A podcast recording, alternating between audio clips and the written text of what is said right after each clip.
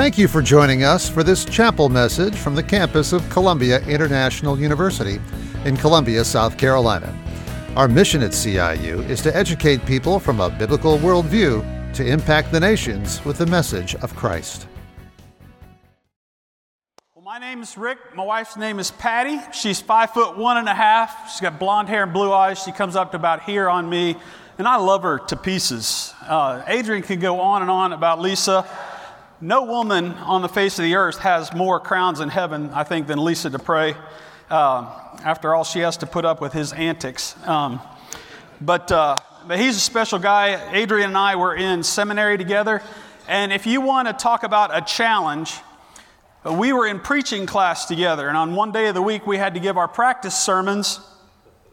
And the first person that got into class wrote their name on the board and went first. And Adrian always beat me to class. And so when we gave our practice sermons, I had to follow Adrian. Uh, that's why I'm not a preacher today. So, no, he's a special guy. Love him a bunch. Uh, and I want to follow up on what we did at retreat. I want to read a passage of Scripture, and I want you to think about this passage of Scripture, and then I have a little challenge for some of you. So, our message is about grace, Titus 2, a small epistle uh, in the New Testament, is where we want to go. So, let me read this, chapter 2, verse 11 through 15.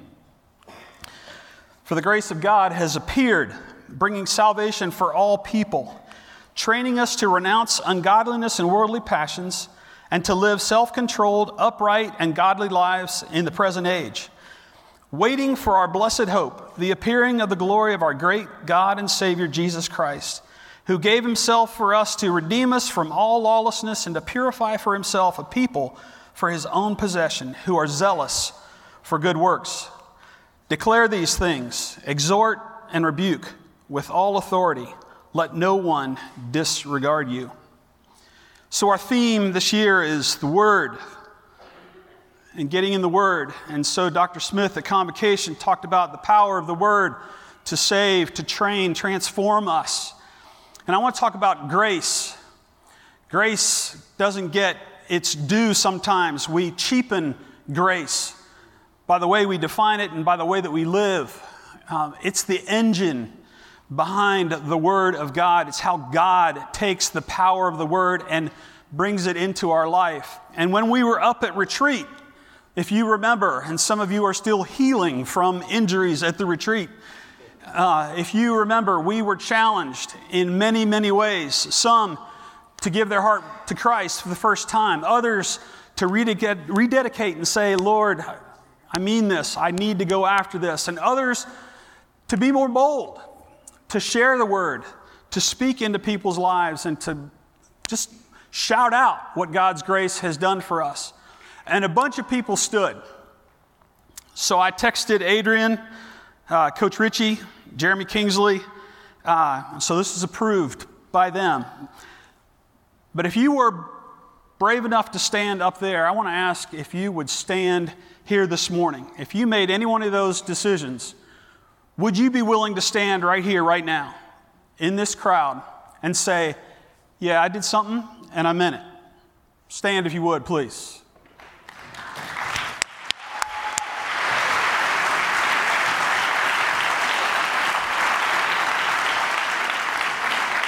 Thank you.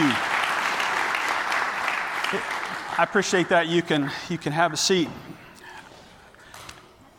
Dr. Rogers said it up here the joy and the thing that sustains me at CIU is you. Uh, if all of the problems and the discipline and all that stuff got under my skin, I'd have quit even before Dr. Rogers got here. Wow. But seeing what God does in your lives, to see many of you through the years have that aha and get it with God just juices me and just keeps me going. I am currently, uh, my wife and I are supporting a recent grad, Uzgur Jordan. Uh, he's Turkish, came here, uh, met his wife here, and he's back in Turkey doing some church planning. And Usker sends updates and the connections that he is making with people, just these contacts out of the blue. People that I had a dream about Jesus. Can you tell me about him? Or I saw this guy in white. Can you tell me who he is? Amazing stuff that's going on. And I just hear that's the guy that came to CIU and God has taken him around the world. And that story is repeated over and over and over downtown Columbia in the marketplace, in the pulpit, around the world. And that is the joy of working at CIU, whether you're an administrator, a faculty, or me. To see students go out there and get it and understand the grace that I want to talk about today. It is an absolute joy. Let me pray and we'll dig in. Father, for those people that just stood a minute ago, I just rejoice with them at what you're doing in their lives. Lord, never let them forget why they stood. And I pray that you would just pester them with that in a good way, the way that you do, to draw them to yourself, to establish them in you, and then, Lord, by your grace, to equip them to do what you've called them to do. Lord, I know there's questions. I know the enemy will come to attack and cause doubt cause them to procrastinate, put things off. But I pray for all of us that we would continue to pray that your Spirit would work in them and bring people around them that can walk them closer with you. And so, Lord, my heart this morning is primarily for those that stood, but it's for all of us.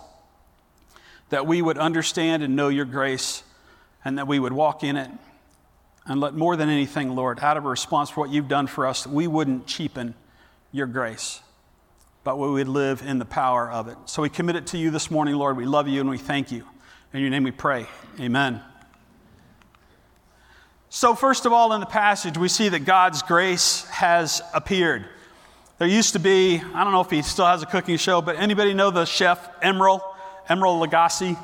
So Emeril would be cooking and what would he do? He would take spice and he would bam. That bam is God's grace appearing. If you've ever been to the beach and you've gotten up early enough to go out and watch the sunrise, I know as the sun approaches the horizon, you see the lightning that happens there. You see what used to be dark, you begin to see what's out there. But there is nothing that compares when that sun breaks the horizon and all of a sudden, pow, it's there. That's God's grace. We were an absolute mess. And what's happened in us, what we're about right here, means nothing if it wasn't for God's grace. The world, spiritual life, religion, call it whatever you will, comes to a screeching halt if God's grace hadn't come. It's what makes Christianity what we believe distinct and different because God's grace appeared.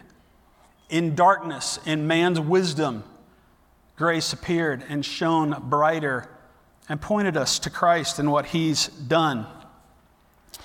Salvation is by grace. Ephesians chapter 2, verses 8 and 9. For by grace you're saved through faith and you see by grace in one color and you see faith in another color. We'll come back to faith in a little bit.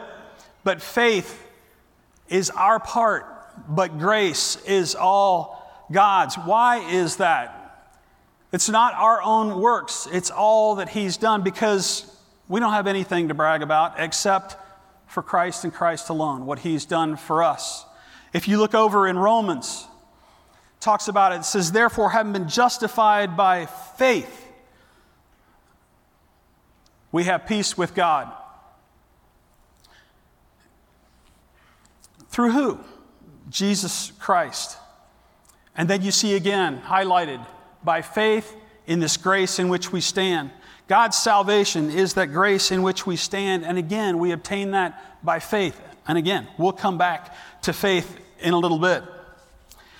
But I want you to understand clearly that salvation is a gift from God, that apart from what Christ has done, we can do nothing. And I know the struggles that so many people have, not just students, but people, people I've talked to at our church that just feel like there has to be something that I can do. I am such a miserable person. There has to be something. I need to get to a certain point so that God will accept me. And God says, No, please don't. And when you read through the New Testament, you see Jesus walking around.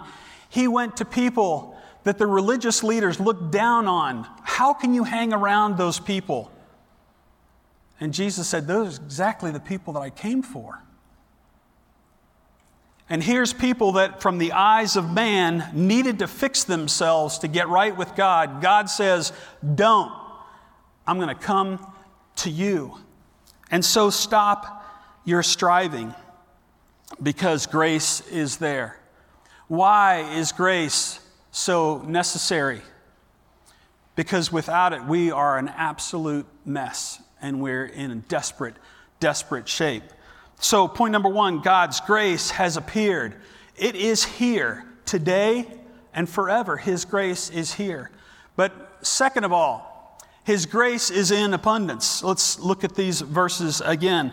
Therefore, since we've been just, uh, oop, that was the wrong one.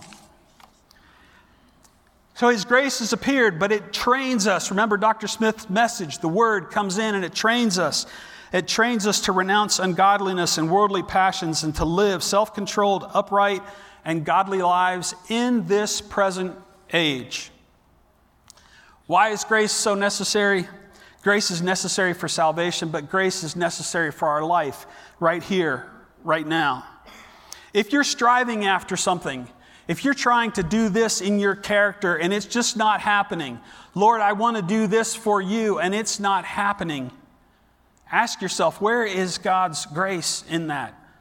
Better yet, ask yourself, where is your faith in God's grace? Our striving after Him doesn't do it. Our effort is not what He's interested in per se, He's interested in our heart. You can't earn God's favor and His merit, it's given by grace. So God's grace trains us, it equips us to be who He's called us to be. If you stood and you made a decision for Christ in whatever way that was, it's His grace that's going to do that within you. It's not going to be your effort. You will work and you will participate and you will be trained by grace, but it is not your effort.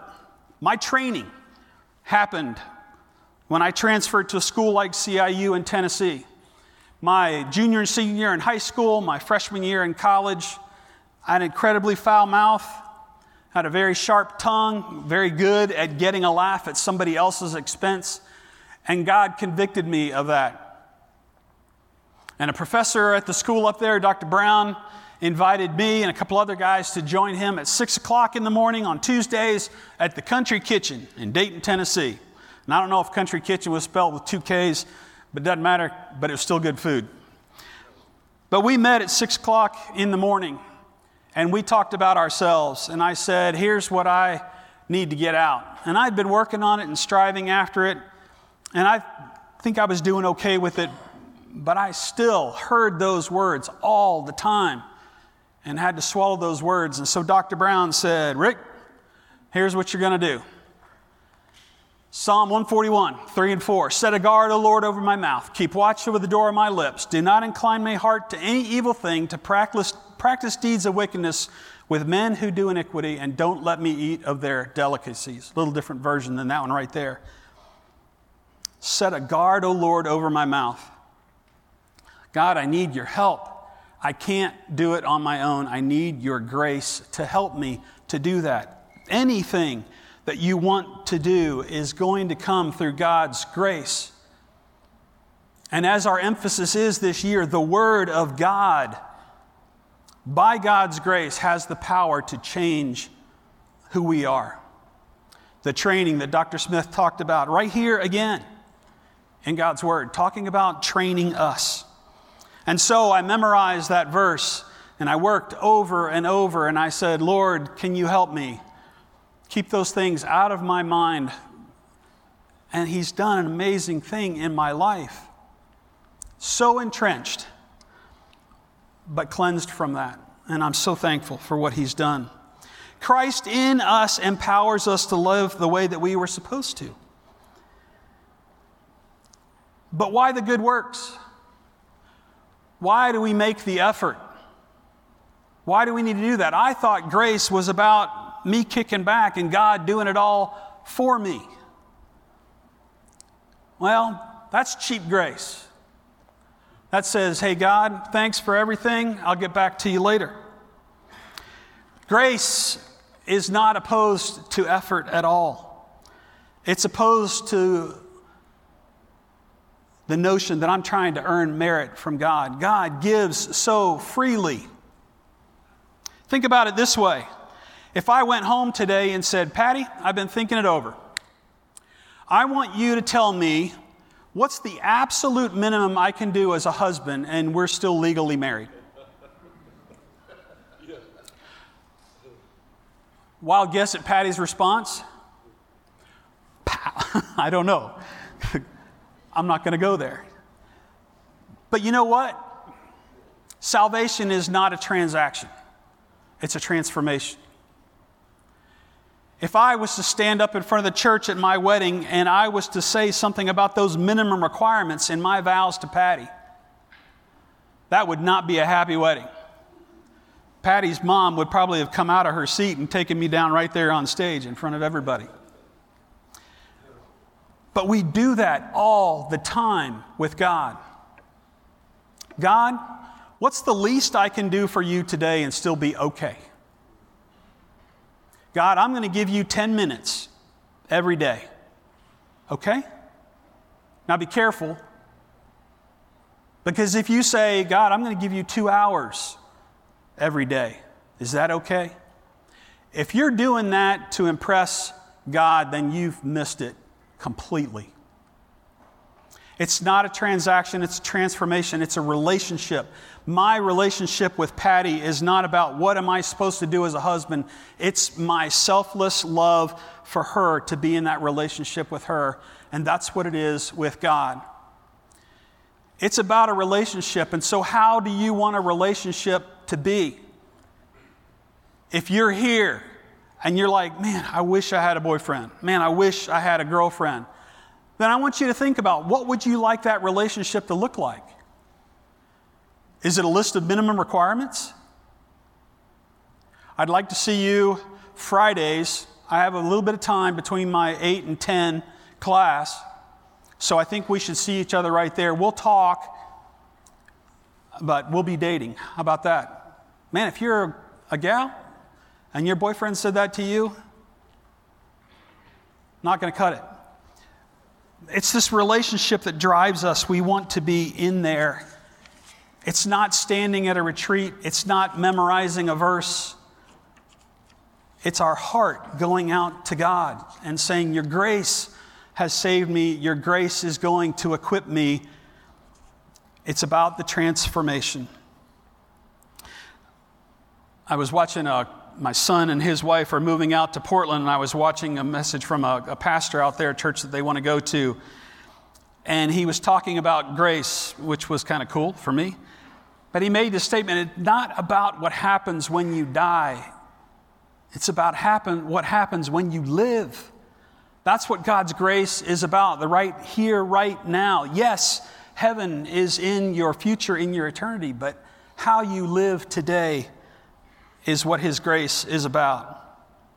But you go back to our passage, there's some things in there in that training that it talks about.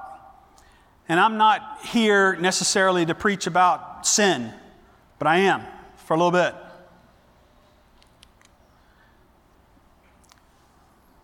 These verses tell us that we need to renounce ungodliness and worldly passions. What are those things? What is ungodliness? Well, it would be those things that are not godly. I spent months researching that. What are those things that are ungodly? Those things that displease God, that puts a bad taste in his mouth of what he wants his people to look like. Let your light shine in such a way that people will see your good works and glorify your Father who's in heaven. That's what we're pursuing. But we pull it back. And so on our campus, I have young women that come into me and tell me about guys that catcall, check them up and down, looking at them as objects. That should not be on our campus at all. Guys, if that's where your mind is, Scripture says, out of the abundance of the heart, the mouth speaks. Matthew 12. If that's what you choose to do when you're around other guys, where is your heart? We should be honoring one another. Same goes for the social strife, the racial stuff, all this stuff, political. Our country is a mess.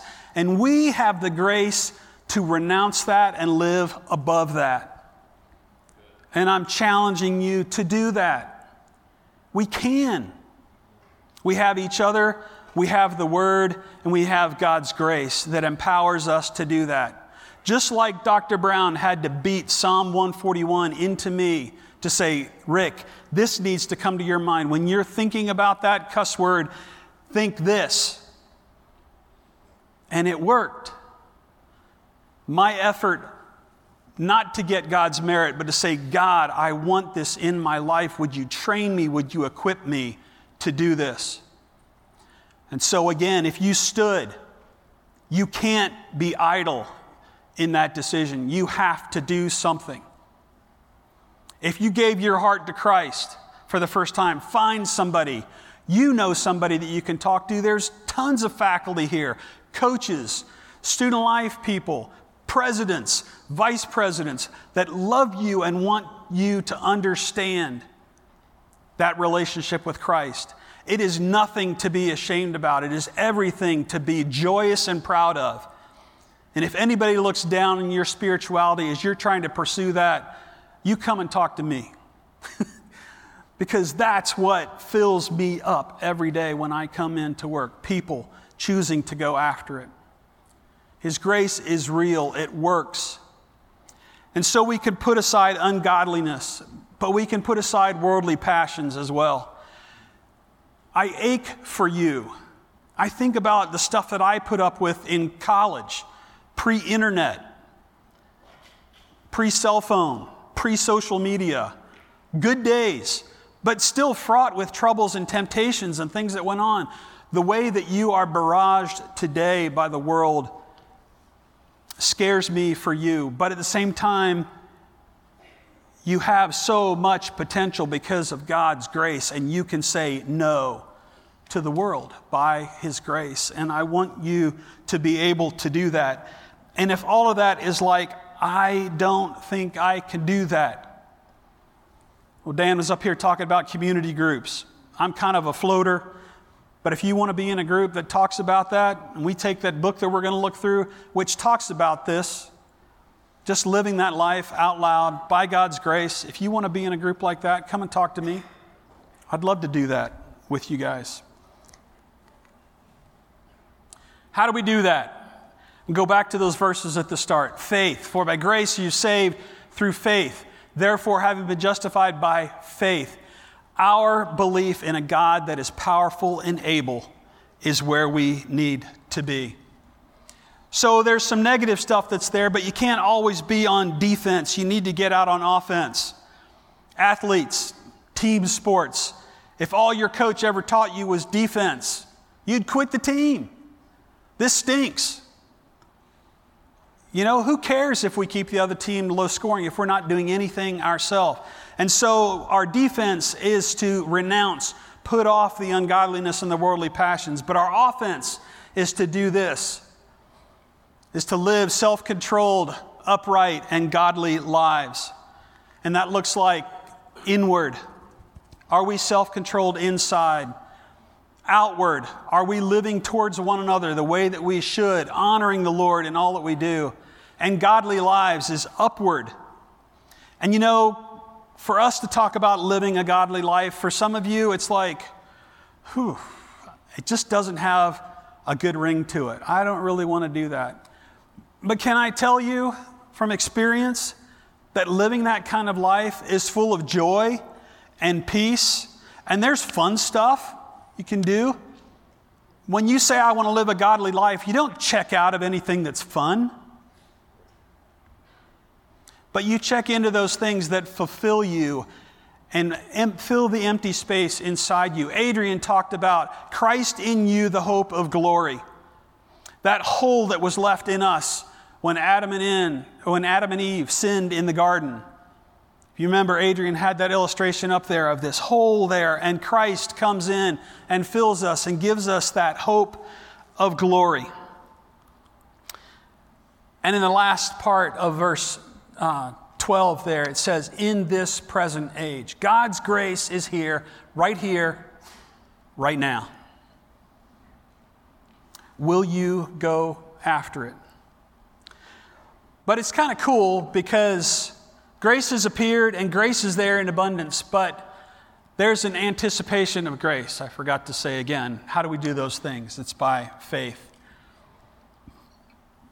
Grace is anticipated. I said it's not about how we, what happens when we die, it's about how we live, which is true. It is about how we live. But the good news is there is something that comes, and that's His glorious appearing of when He comes for us again. And that's what the scripture talks about in verse 13 of this passage. Waiting for our blessed hope, the appearing of the glory of our great God and Savior, Jesus Christ, who gave himself up for us to redeem us from all lawlessness and to purify for himself a people for his own possession who are zealous for good works. What we see in that passage is, again, God doing it for us. God, our Redeemer, has not just acted on our, ha- our behalf just once, but He's acted, He is acting, and He'll continue to act until we stand before Him as His people. God's grace never quits, never runs out, never stops. It's waiting to be activated by our faith and saying, God, you are my Redeemer. You have given Jesus Christ, your Son Grace is for salvation, grace is for life. And there's one last aspect in here grace in action. So you know Christ. And to the best of your ability, with all the faith that you can muster, you're pursuing that grace and saying, God, use me and fill me. And we're at different levels you know, once you become a Christian, a brand new Christian, you start this growth process. Some are further along, but nobody's made it. We're all growing. And we're all striving after that. But no matter where we are in that spectrum, we should have an understanding of what ungodliness and worldly passion looks like. We should understand what it means to live self controlled, upright, and godly lives. And we can speak into each other's lives and that's what God calls us to do. We live in a living, breathing organism called the church, His body, filled by His grace, activated by our faith in that grace. And we can challenge each other. We can declare these things. And the greatest way to establish yourself in the faith and to free yourself from doubt is by talking about it all the time. You share that with other people, share your faith with others, and that just gives you that assurance, that understanding that I am resting in God. His grace is there for me. God is so good.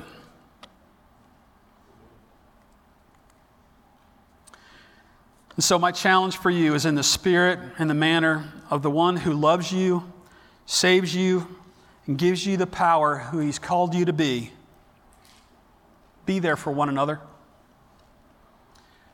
Could CIU be filled with a people zealous for good works, following hard after God?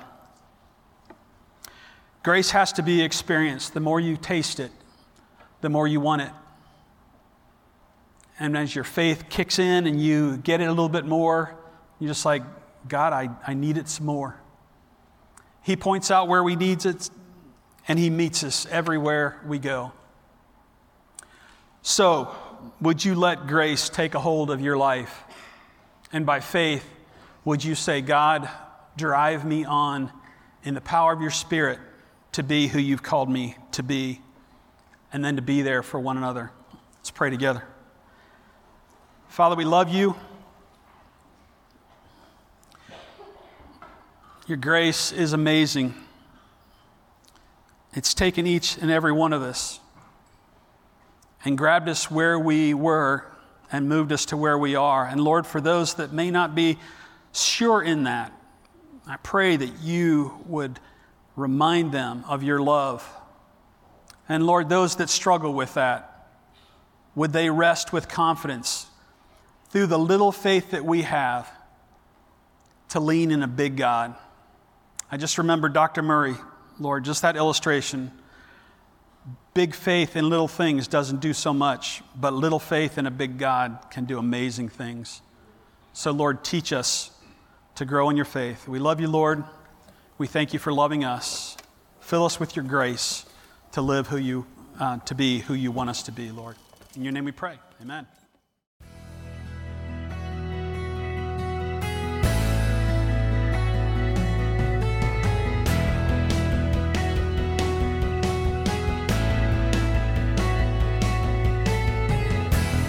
We hope you found this message a blessing to your life. More Columbia International University Chapel messages are available at iTunes and at podcast.ciu.edu. Learn more about CIU's undergraduate, seminary, and graduate programs at our website, ciu.edu. Columbia International University educates people from a biblical worldview to impact the nations with the message of Christ. Thank you for the opportunity to minister to you today.